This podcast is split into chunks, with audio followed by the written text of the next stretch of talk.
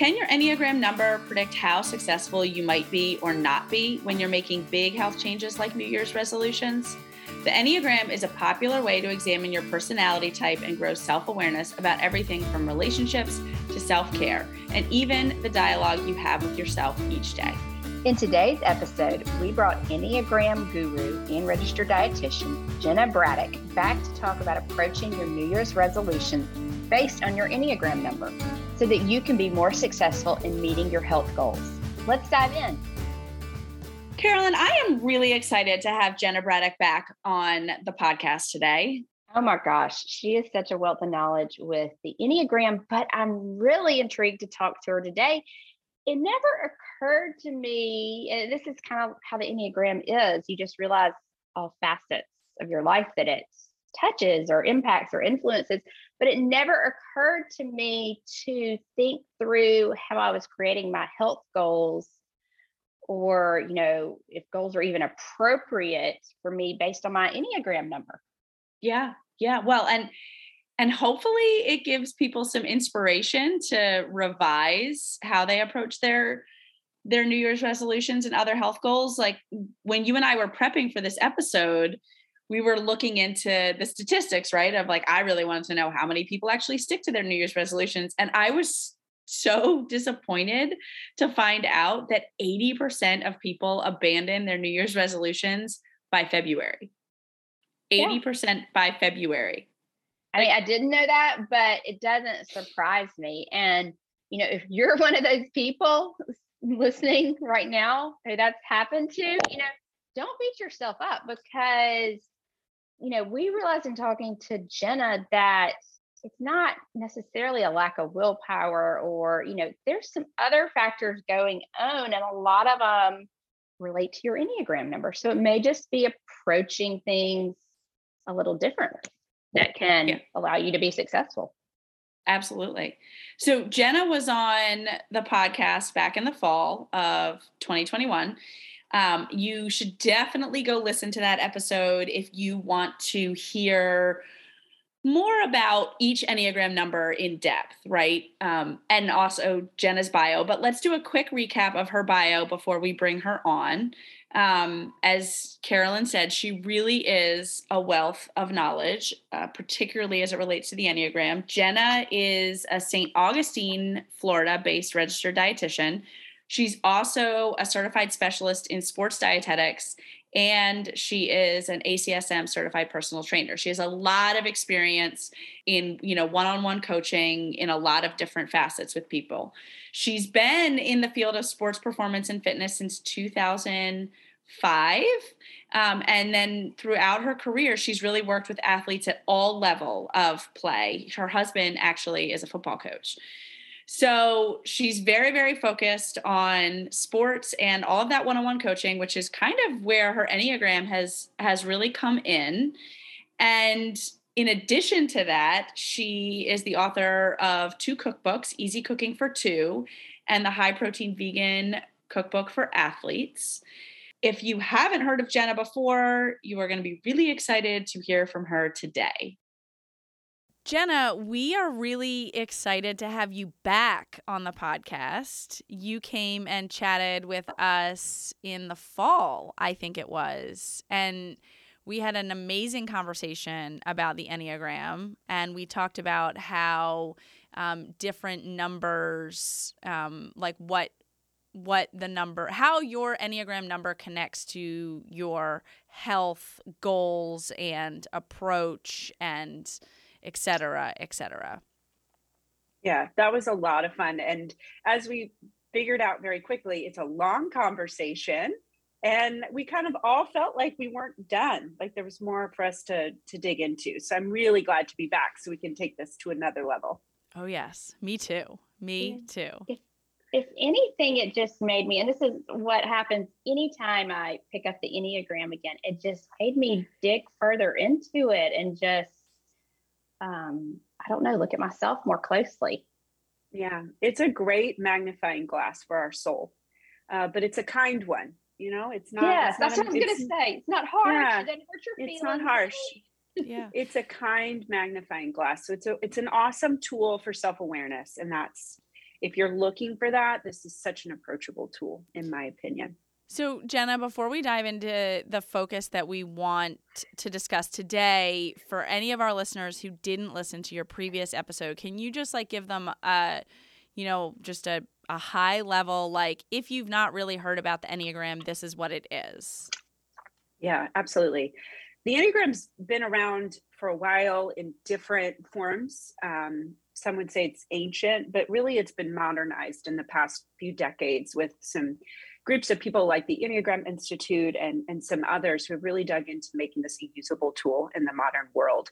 And so, what it is, is it's a, a personality tool to identify and find freedom from self destructive patterns. And it forces us to kind of wake up and realize what's what's really going on in our soul what's motivating us why are some of the behaviors we choose on a regular basis the automatic ones where are those coming from and as we just said, it's this very kind magnifying glass to look at these behaviors and not just see them, oh, that's a choice, but what are they more deeply connected to in my heart? And so there's some some basic things to them. There are nine different archetypes, just simply called by their numbers, one through nine. In our last program, we really walked through each of those and talked about their quantifiers and their descriptions of names and so most people will identify most strongly with one of those numbers.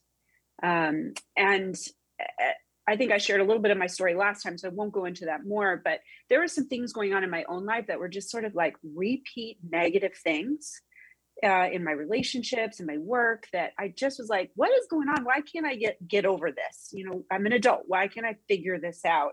And it really wasn't until I learned my number in the Enneagram and learned what my basic desires are, my basic fears, some of the passions or the ways I get off course from those mm-hmm. gifts of my personality, that I began to understand, oh, this is why I do this.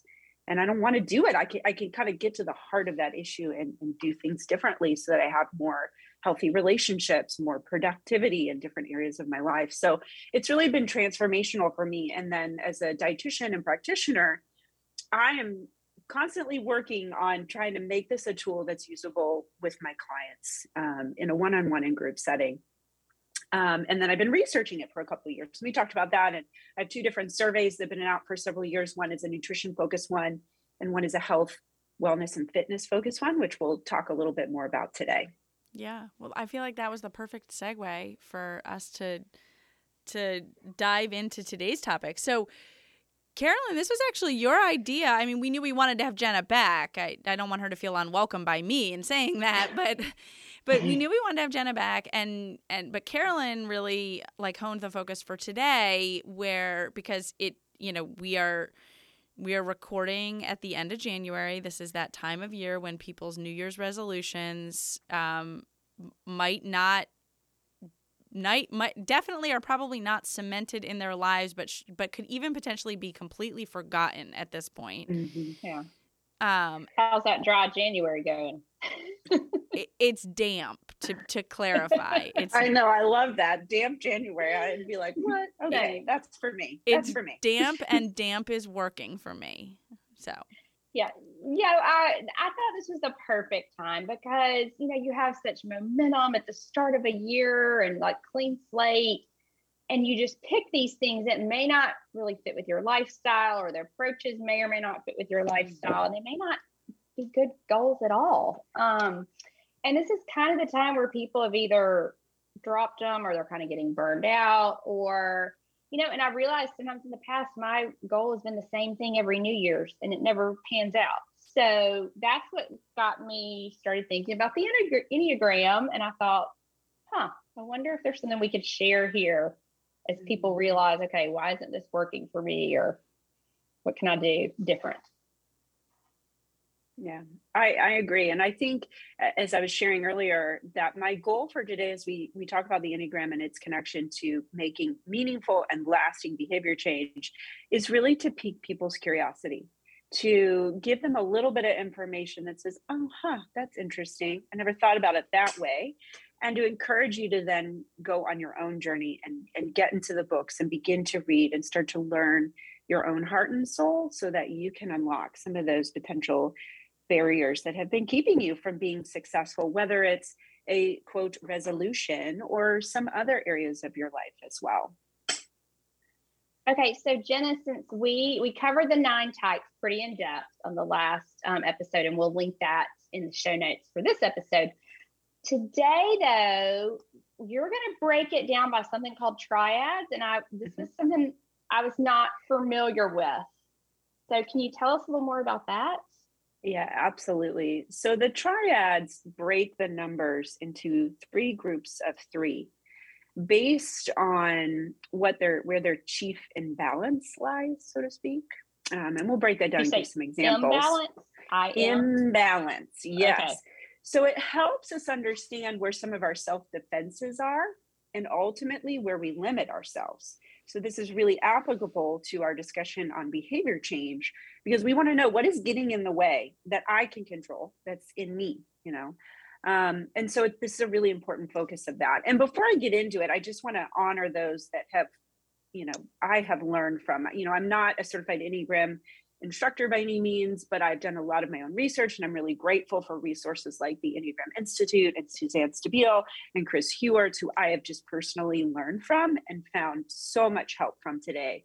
Um, so I'm, I'm hopeful that I do it justice in sharing with you guys and, and giving you that. So there are three triads. Um, uh, there's the instinctive, or sometimes called the gut triad, which includes eights, nines, and ones. There is the feeling or heart triad, which includes two, threes, and fours. And then there's the thinking or head triad, which includes five, sixes, and sevens. So we'll start first by talking about the instinctive or the gut triad. And these are eights, nines, and ones, where doing is dominant for them. Using their bodies to accomplish things is an important part of who they are. But the interesting part, because remember we said we're looking for where our chief imbalances lies. Well, these are people who are called to action in different ways. What that sometimes is is a, a an action of it is more covering up, being connected to their personal bodies, their physical bodies as well. So we get kind of deep here as we look at this through the lens of triads and some of these other layers, deeper layers to the Enneagram. Um, so again, remember that our goal here is to spark your curiosity and to help you learn more.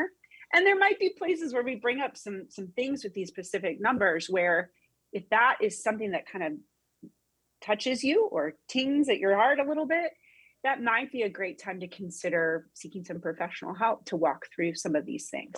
It's not meant to be 100% self guided in our work through the Enneagram. Sometimes we need outside folks. So, um, if you are familiar with the Enneagram and you can think about eights and ones, um, to me, this really clearly, I see them as people who do. um, so, eights have a lot of energy typically, but that energy is directed outward to the environment. They're there to fix things and to improve things, to bring justice to people. And interestingly, as we study this more, a lot of times that's actually an attempt to self protect. So I'm going to um, give all my energy outward to things that I think really matter to kind of protect myself from actually being influenced by them. So that's an important thing for us because as eights look to make meaningful change, especially around health and wellness, which takes a lot of bandwidth, um, and by that, I mean it, it's hard to do something different in any area, truthfully, but with health or nutrition or fitness, it, it takes a lot of effort to change that behavior. So, if a lot of this energy is focused outward to these um, things in their life that are very important, and a lot of times you'll see eights that are super passionate about different topics. Um, and if you know one, you know. If you know, you know, with an eight. Um, so this would be a place for maybe an eight to take an assessment or an audit of where am I, where's all this outward energy directed? Um, can I really make a difference in all of those areas, or could I maybe focus on one or two that I give so much of my outward energy to so that I have some for myself to focus on this change that I want to make? Um, so I have energy for my own self and then get in touch with what your body actually needs.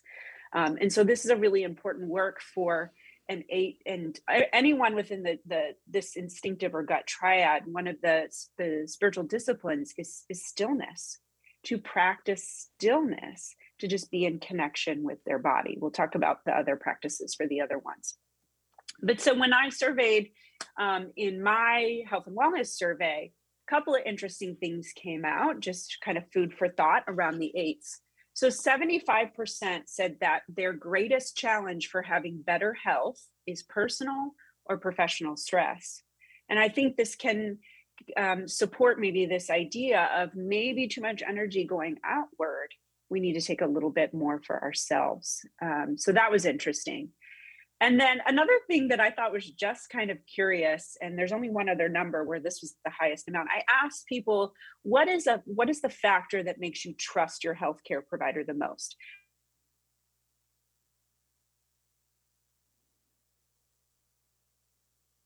want to have people that they like, whereas other people value some other things more significantly. Having that relationship with them, I thought was really interesting. That's interesting. And I love that you asked that question. But I have to say, I'm in that triad. And when I feel like a personal connection or like, you know, oh, she'd be fun to hang out with outside mm-hmm. of our my appointment. Mm-hmm. um, mm-hmm. You know, I, I do. I trust them more. Yeah. So I think these are interesting things to know. And the point of my survey is not just to get insight for individuals and, and numbers and behavior, but also I'm selfish as a practitioner. I want to know how can I better help people? You know, what are the factors that are important to them? So I think that's interesting. All right, so our next number in the triad of this gut instinctive is the ones. Um, so where an eight has a lot of their energy directed outward to the environment and protecting themselves, and a one is the opposite. They actually have a lot of energy directed inward to protect from a lot of their internal impulses. So if we remember, our ones are our, our virtuous ones mm-hmm. who want to do things right. That's very important to them. So they're going to always have this checks and balances on the inside like okay that's wrong this is right and there's a lot of inward energy that they're spending on just you know constantly trying to do things to the best of their ability and very well and so once again we can do an energy audit there and this one is is a deep one because it's on the inside, it's in their head. We don't see these actions or hear these words so much like we would with an eight. And just begin to recognize well, how much energy am I spending on myself with this checks and balances, with this criticism, that inner critic, if we remember from the last time? Do I want to breathe that much life and that much energy into this inner critic? And so, beginning to understand that voice inside of you, and for some people, having professional help to improve that inner critic and have a more positive self talk can open up some energy and some availability, some bandwidth to do these other things that are most important. So, for a one, really assessing how much energy am I spending internally on this inner critic of constantly judging are my actions right or wrong? Did I do it good enough? Um, if you assess how much time you're actually spending on that and maybe work towards freeing up some of that space, changing the voice of your critic, looking for a more positive self talk, potentially even getting some professional help with that, you may have more energy, more bandwidth, more space to then focus on some of these behaviors that you want to do that are going to improve your health and wellness or life in general, and to do them with a lot more grace, a lot more gray area, because it's okay. It's okay that you don't meet this goal by this date, lose this many pounds, do this many pull ups, run this race, whatever your metric is for success as a one. It's okay that those things don't always happen. There's a time and a place for goals, absolutely, but having grace for that. And so I think that's a really important thing for our ones to take away from this. Then, what some of our data says, or that I've gotten, and um, by the way, I still need a lot more people taking these surveys. So we'll make sure those links are available. We'd love to get your insights if you know your number. Yes. Um, with ones, interestingly, 50 50 split between people who prefer to exercise alone versus exercising with others. Hmm. Um, and that's an interesting ratio between the different numbers as well. It's also a 50 50 split between ones that get their annual health check of any type and those that do not. I, I would personally think they'd all do it because that's what we're supposed to do. But um, and then another interesting thing from the ones, and I, am not sure this is necessarily a global takeaway, but from my sample, 42% said their main reason for not seeking professional help with their health is financial related, just not having the money to do it or not feeling like they do, one of those two things. Um, so I think those are just some interesting things. And then here's another one that I thought was was unique. Um, I listed several different meditation or mindfulness practices and asked, Do you do any of these at least once a week? And 76% said they either engaged in meditation or prayer at least once a week. So there is something about the, this force within a one that is, is seeking out this stillness um, that maybe if we lean into a little bit more, we'll continue to benefit from. Interesting. All right, so then we have nines. This is the last one in this doing or gut triad. And this is the one that on the surface can kind of have you scratch your head because nines are known for this sloth like um, caricature of not really taking any action. But when we understand why, it makes a lot more sense. So for a nine, they not only are directing their energy outward, but also inward. So we're they're working double time in this sort of self protection to not only keep the peace with outward things but also inward things. So so whether my inward feelings or an outside uh, experience messes with peace in my life i don't want any of it. So i'm just going to protect. So it takes a lot of energy to do both of those things which is what leads a lot of our nines to not doing anything and they're tired. Um, maybe not physically tired, but emotionally or even mentally tired there as well. And, and as practitioners, this is something that's really important for us to understand.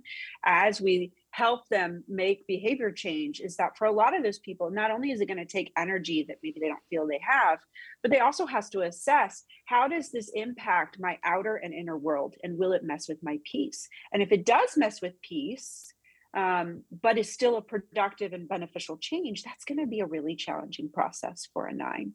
Um, and so understanding that and and being ready to engage in that work as a nine is a really powerful place to know this is going to feel challenging because it's going to mess with some things that I'd like to stay real even killed. Um, and knowing that can really empower you in those in those behaviors.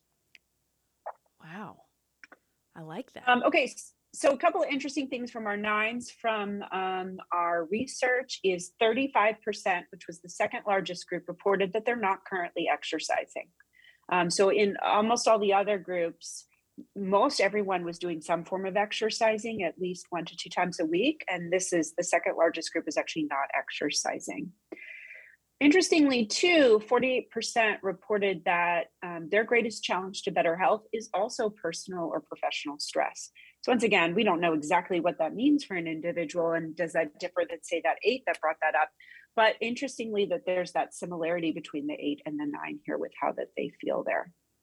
And then my last interesting insight from my nines um, is the largest group reported that their reason for not seeking health care is because they like to take a wait and see approach. Okay, so there was lots of options there. I always take action. I like to research first, etc. We'll, we'll hear some of those answers as we go through. But for the nines, they really like this wait and see approach because once again, maybe there's this inner kind of working of is this going to mess mess with my peace like do i really want to do it is it worth it and so once again knowing that these things are out there and a potential challenge for you can also really empower you in making that change um, and going forward with it because sometimes it's hard. It's hard work.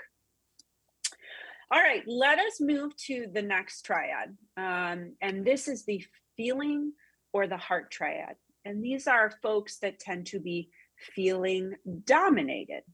And if you think of your twos, your threes, and your fours, you might be able to kind of come up with a picture of that in your head. Not that we ever stereotype, but I always feel like it helps to connect with someone you know that might be one of these numbers.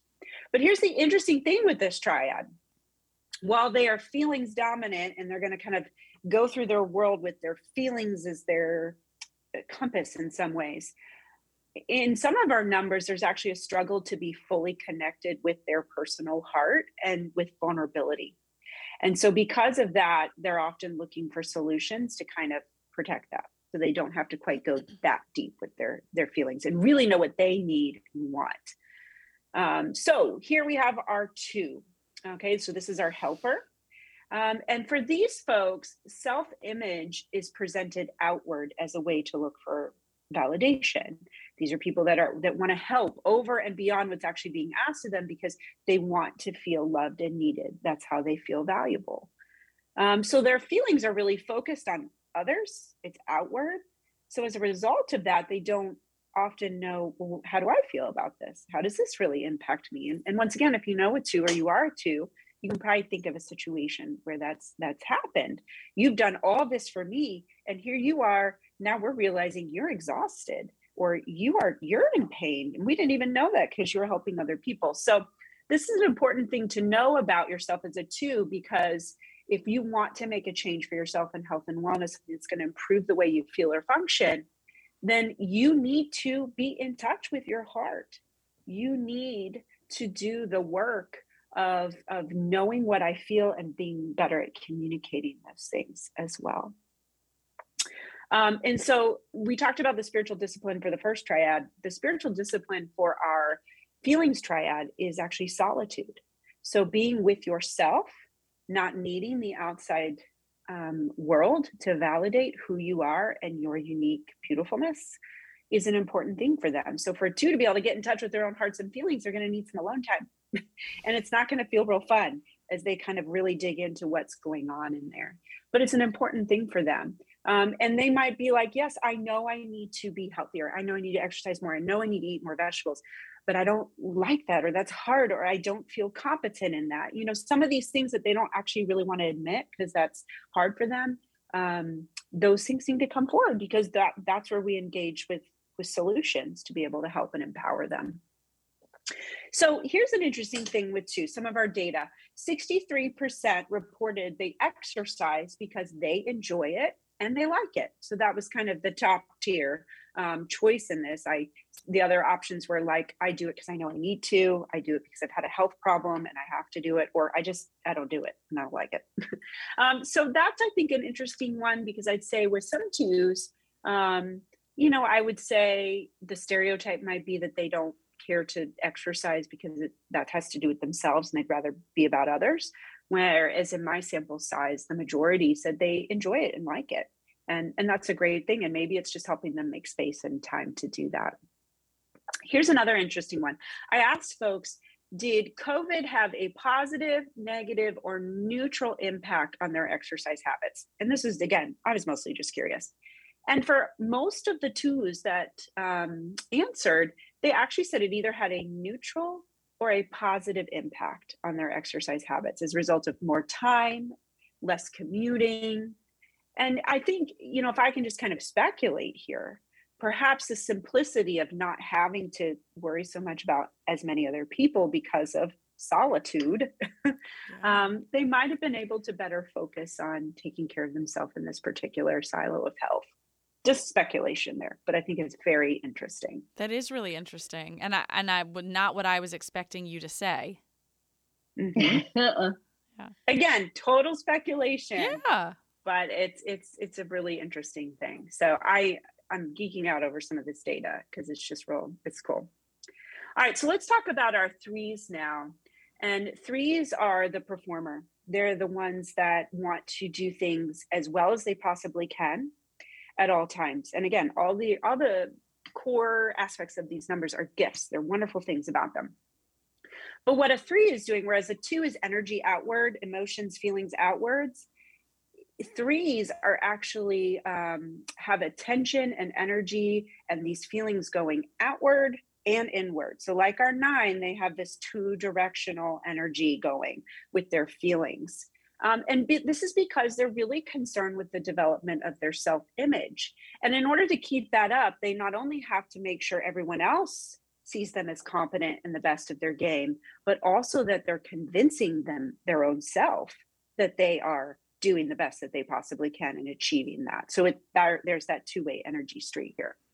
So as a result of this constant work to see be seen as competent um, and to be seen as doing their best at all times, one, it's draining. And for those of you that are threes, I'm sure you know this feeling in one way or another. But it also disconnects them from what they're actually feeling because they're just trying to maintain this um, identity that they want or feel is the most valuable versions of themselves. So they're constantly kind of working to cover up this feeling of I'm not good enough, I'm inadequate, etc. So once again, the work of, of recognizing where we are trying to maintain an identity versus being our true self and being around people that validate and appreciate that true self can open up some energy for and some bandwidth for these other things that we want to focus on and really decide do I like running?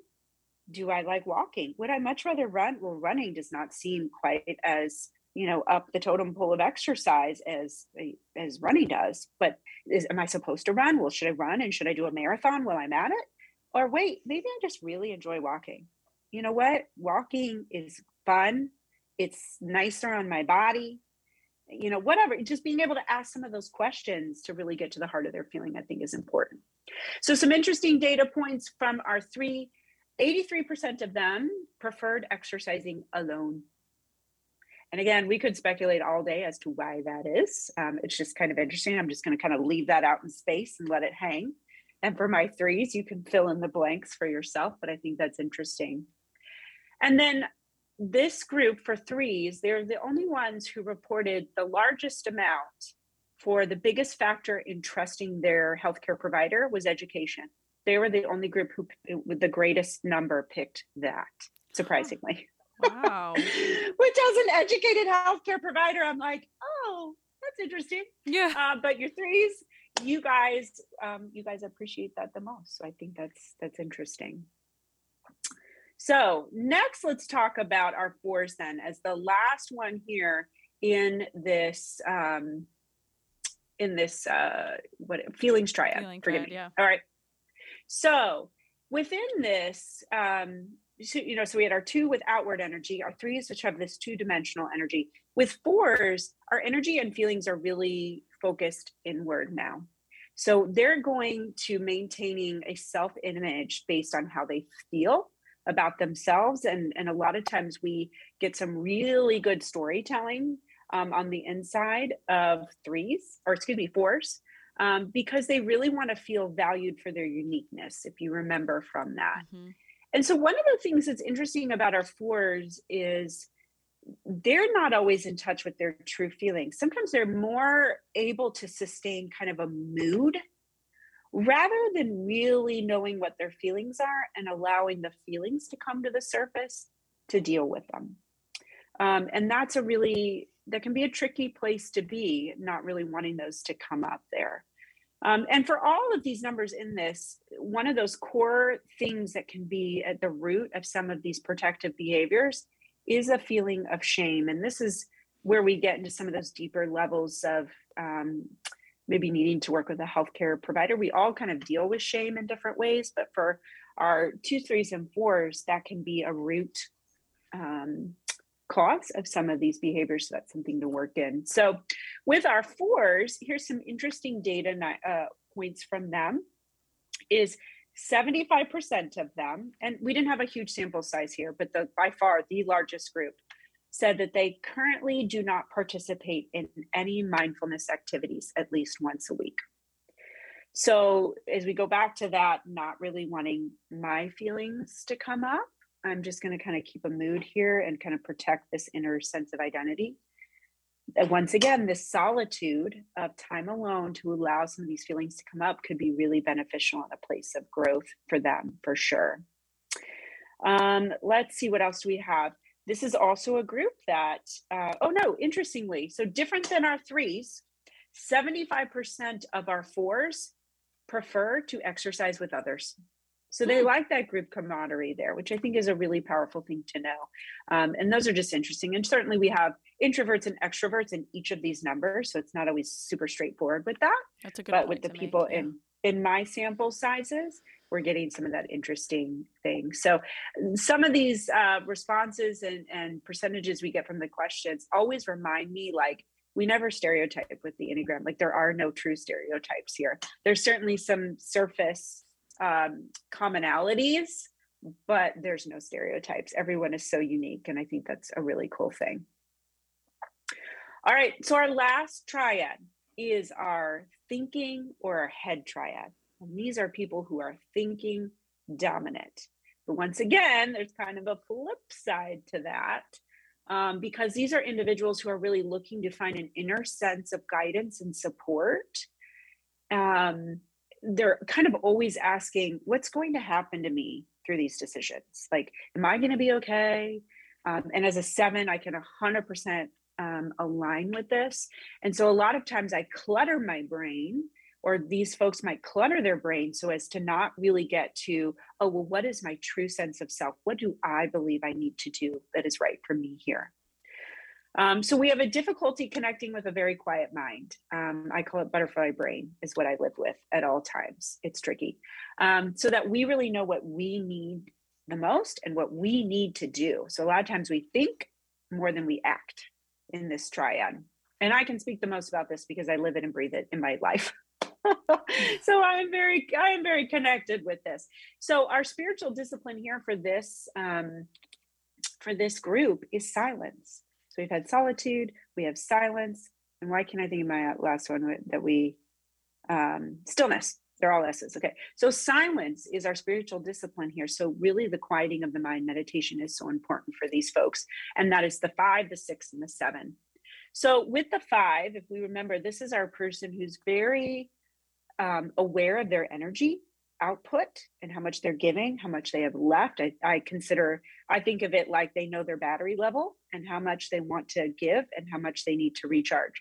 And these are people who really love to gain knowledge. And so, as a way to kind of protect from the fear of the outside world, I, I can't control you. I don't know how much you're going to need of me. I don't know what this is going to take for me. They tend to go inward. Um, and that is a safe place for them so that they can avoid some of those fears that, that are out there. And a lot of times they'll retreat to knowledge to feel more comfortable or competent to be able to handle a potential fear that could come down the road. And so for these folks, um, it's important to understand this struggle that they have and really that it's inquenchable um, their their desire and thirst for knowledge is is never going to be good enough to really take away some of these fears and there is going to be a time when they need to take some action um, and really move forward and so it, working with a five or, or encouraging them in this is like you're going to have to take the bull by the handle or horns at some point and like do something with all that knowledge. We got to put it into practice and it's going to feel clunky and you're not going to be good at it. And that is okay because our journey in health and wellness is not of perfection. It is, in fact, of the journey. So here's some interesting data, real interesting data from our fives. Um, so, how often do you deliberately exercise? 40% said they are currently not exercising. And 40% said three to four times a week. And then we have a small percentage that said seven or more times. So this is the largest group amongst all the numbers thus far in my data sets. And again, this is a very small sample size with my fives because they're not always motivated to do things like this. again, stereotype, but um, they tell me it's true. They tell me it's true. Um, but this is the largest amount that reported they, they're not currently exercising. So not that we should assume that, but it's something to kind of hear more of their their story on. Uh, and then interestingly, those that do exercise says that they like it and they're happy to do it. Um, so that's interesting, I think. This is another group who prefers to exercise alone. Uh, that does not surprise me uh, by any means there. Um, and let's see what else is interesting.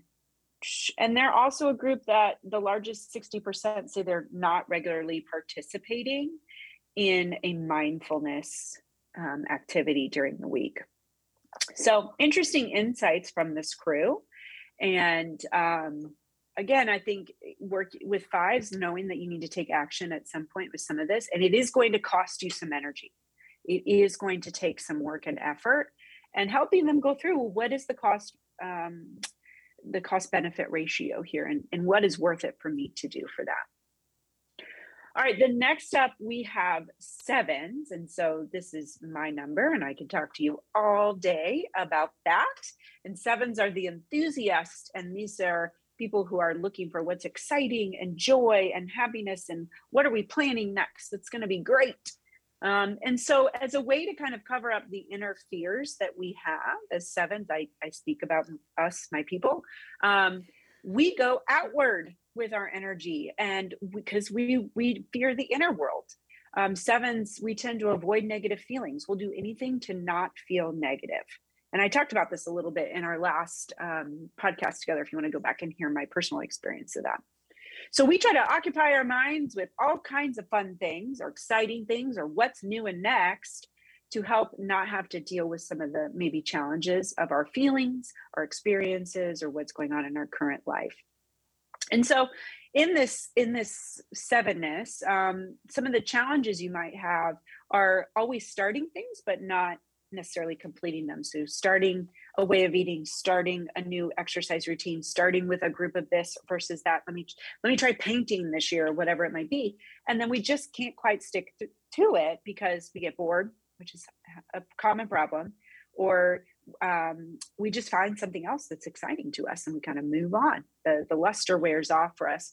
So I think for sevens it's important for us to know that sometimes the benefits from doing new behaviors and healthy living take commitment, they take faithfulness, is the word for myself I use quite often. And they take time, a lot of time sometimes to really see the benefits come to fruition in our life. And so for me, sometimes it takes outward people to really help remind me um, of my commitments and how important those are until we make it a long term behavior where we have the benefits that we uh, we feel are enough to keep us going, regardless of how exciting it can be. Um, and so for sevens, there's going to be some struggle to participate in any mindfulness activity. That's one of the things I saw in my survey as well. Um, and then here's a fun fact about sevens, which does not surprise me, similar to our two, was it our twos, I think? 77% said that what makes them trust a healthcare provider is that they like them. No, it's our eights, same as our eights. So uh, where it might be from a little bit different of a lens, and I can tell you this from my personal experience, if you've got news that's hard for me to hear, if I like you, that's a big help. and you got to remember some people are yeah some people are afraid to go to healthcare providers because they're afraid of bad news. Um, they've had that as a story in their past and mm. they figure that's going to be the story in the present. So there's definitely some weight here to relationship in the healthcare uh, setting and, and, doing that. And this is why i care so much about the enneagram. I think it can be a great tool for all healthcare providers to be, be able to better connect with their um, with their their patients of any type. So i think that's cool all right then our last number here in our thinking and head triad is our sixes um, and these are our loyalists, these are our loyal friends to the end. Um, but one of the things that comes to, with that is this inner host of critics. And so, just like our other two triads, we always have someone who's got energy going in and out. And this is our six. So, they have their energy, attention, and feelings really directed both inward and outward. They've got a lot of doubt for both of those things. So, there's a lot of anxiousness about well is this the right thing to do is this the right thing to do is this i don't know what the right thing to do is and then there's also this external anxiousness of of well is that dangerous or is this the right thing to do so there's there's this lots of energy going in and out based on trying to to calm this inner anxiousness that really keeps them from necessarily taking action and a lot of thoughts going on at all the time um, so their attention is kind of like a ping pong with the in and the outward worlds there. And they're really looking for outside assurances to help them know they're doing the right things, whether that's dealing with their personal feelings or experiences or the outward world and experiences as well. And I think we might have touched on this in our last podcast because this is always a great case study for talking about how the Enneagram can benefit us in health and wellness. But what is important for a six is to really empower them with the uh, the information that they're seeking to feel competent and also that they know their bodies and that they ultimately can make the best decision for themselves they don't need an outside force confirming that. Or as a practitioner, if you're working with someone, know that up front you might be really affirming them and confirming their decisions over and over. But the goal is to get them to a place of self sufficiency where they can really trust those thoughts and feelings that they have and know that they're the right thing for them to do. And so, eh, for a six, knowing that that struggle and that challenge for you and behavior change is going to be on trusting yourself and being like, but this is different than what you're doing or what I read here, but this just feels like it's the right thing to do, listening to our bodies, trusting the signals of our bodies. that can empower you to no longer need to wait for that outside validation, but to know what's right for you. Um, so, some interesting data about our sixes is uh, 62%, the largest uh, group, said that the greatest challenge for them having a better health is exercising regularly. So, I thought that was an interesting one that was pulled out from them. This is a group that is engaged in mindfulness activities. 75% reported that they are doing deliberate meditation or prayer at least once a week. Wow. So I think that's a significant group there. Um, so maybe they're on the right path, or or for some, it may also be looking for those answers to kind of come in to them mm-hmm. too, which I, I'm not going to say is not a bad idea in any in any way, especially for those that are religious. Um, but you know, so there there is that seeking of maybe that inner calmness to try to um, to find the answers that they're looking for. Um, this is a group that 75% prefer to exercise alone. Um, and the largest group, 30, almost 38%, said that I exercise because I know it's healthy for me, not necessarily because I enjoy it. Hmm. Um, so that's kind of unique to this particular group as well. Um, so that kind of takes us through our three triads um, and some of the the things and insights that I've gained, and also believe in our connection to behavior change and health. So that is a lot of good stuff. Tell me what questions we have as we wrap that up. Well, wow, I am. I I love how you broke it down. I'm. I feel like the the triad approach I wasn't expecting it to work out so well, but it really did and it it definitely helps. I think it would be nice if if we can put in the show notes, Carolyn, like the uh, link to one of the images of the triad so people can visualize it. Mm-hmm. But it mm-hmm. really does, um, when you think about it from like the thinking, feeling, and instinctive approach, it, it makes a it makes a really it, it lays it out much more clearly for me in terms of like, oh, mm-hmm. oh, okay, this is mm-hmm. why something might stick or why something might not stick um, and what motivates you. I think one of the things that I now that I'm talking it out, I'm I'm kind of curious is when you look at the three different triads and you ask them questions about what motivates them to exercise or what motivates them to eat healthy or what motivates them to make another health-based choice, be that, you know, consuming less alcohol or I don't know, following a supplement regimen. Is there is there an an underlying theme in the triads that that fuels some of those motivations? So and maybe the answer is no, but for example, like I'm looking at the the thinking triad. You were saying sixes as an example, like that that they exercise because they know it's good for them. Well, my understanding is that they have a future oriented kind of uh, outlook on life, right? And mm-hmm. so to me that mm-hmm. makes sense. I'm like, oh, okay, you know, they maybe they exercise because because they think about the future, whereas someone in the feeling triad with you know a, a focus on self-image, maybe they exercise because and eat healthy because it influences what they look like physically. Mm-hmm, mm-hmm.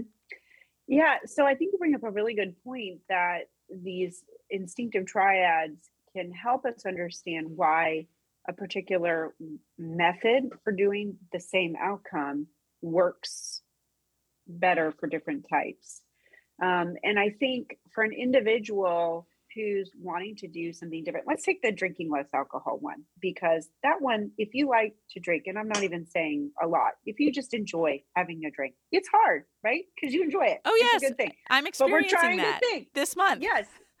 Yes, same. You know, we know it's good. We know we should, or you know, whatever your thing is, or you just wanted to do it. So I think these different triads can kind of tell us and help us understand why it's going to be challenging. And then if you're willing to press into that a little bit more, working on the mindset that you would personally require to be the most successful. You know, so for me as a seven, I just really enjoy having the drink. I look forward to it. I'm a big wine person. I love the story of the wine. I love the winery. Like I have my favorites. Like it's just a very pleasurable experience, which is what I'm all about. Fun. My birthday's in January. How am I supposed to have a dry January when it's my birthday? You know? So for me to tap into this and be successful, and I've had, I'll just be completely vulnerable. I've been successful and not successful in the past. I have to dig into this idea of joy. Can I cultivate joy and pleasure in another way that's just as exciting to me? Or can I talk myself through and change that mentality of like, I know you really do enjoy it. There's nothing wrong with this. But right now, what's most important is this. And if we want to have a successful this in the future, um, whatever it might be, then this is an important choice for this. Or I need to connect with something within my my purpose or with my family. You know, there's there I have to do that work, which is time consuming sometimes to kind of find the right thing and have that mindset down for you. But to me, that's the angle I have to work to know that something's really going to stick. Whereas for someone else, and you ladies can talk about your particular numbers and your experiences in that, we might need to come from a different angle, whether it's you know relationally and how this choice impacts the relationships in my life and why that's so meaningful to me. Um, or for a one they do need to tap into well here's my standard and this is what i'm going for you know to have this i'm going to check off every day i do this because that helps me you know that is not a bad tool that they have this right and wrong meter. And we can we can use that in the correct way with the correct behavior as long as we're also in a balanced kind of perspective of that. And we have a healthy relationship with our food and our bodies. Yes. You know we can use some of these things to our advantage. Can they certainly be detrimental at times? Absolutely uh, but we can tap into those. So knowing kind of where these challenges are for me or for me i would just love to think about not drinking less. Oh yeah that's a great idea. I should do that one day. Yeah totally. Good idea. Good idea. Rare you know yeah we'll start that, one in a few months. Yeah and i'll talk to you about it. Oh yeah here's the benefits you know, and, and not to say don't walk the walk, talk, you know, and only talk the talk, but like I would much rather just deliberate about that than actually take the action. Whereas you equip someone in our body triad or gut triad with the right information and their task at hand, and they might execute that no problem. It's not a big deal at all. So understanding these things, these what we're dominant in, where we struggle to actually be in touch with the true side of ourselves, can be very empowering. And if if not knowing it alone helps you or like this initial conversation kind of level of it this isn't as helpful for you and you're like i'm, I'm just still not getting it. That's a great kind of um, sign that maybe working with a professional like a, a counselor or an enneagram coach a certified enneagram coach could be really helpful in digging into that and better understanding that aspect of yourself. It's a lot to think about but it makes sense. I'm, and i'm so impressed you're using it as a practitioner um, I'm trying. I am definitely trying. It's not it's not a uh, perfect process yet, and not all my clients are aware of it. Um, but those that are, it gives us this ability to connect on a, a deeper level um, and to use a vernacular that's similar, that just kind of like, and it allows me to say things that help trigger them to remember, oh, yeah, I know what you mean. Uh huh. Yeah, that's mm-hmm. right you know and we can we can get to some of these deeper roots in some of these behaviors um, and a lot of it the work i do with them is around um, a positive relationship with their body and food and learning to trust themselves and what are my true needs that work for me not you know so a lot of these tools are so helpful for that to empower a person where they don't need me anymore that's the goal i don't want you to need me after right. 10 i want you to have everything you need and to feel empowered to choose what's right for your body, which feels good and helps you function and work at your best at all times. Um, and so that's a really beautiful process for the clients that I've been able to do that with. It's so rewarding. Jenna, before we wrap up, we'll put it in the show notes, but do you mind verbalizing where people can find more information about you and also take this amazing survey so that you can continue to collect more data and come back again and share it with us? Yes. Oh, that would be awesome. Absolutely. You can find me online at jennabraddock.com. It's also called Make Healthy Easy is my website.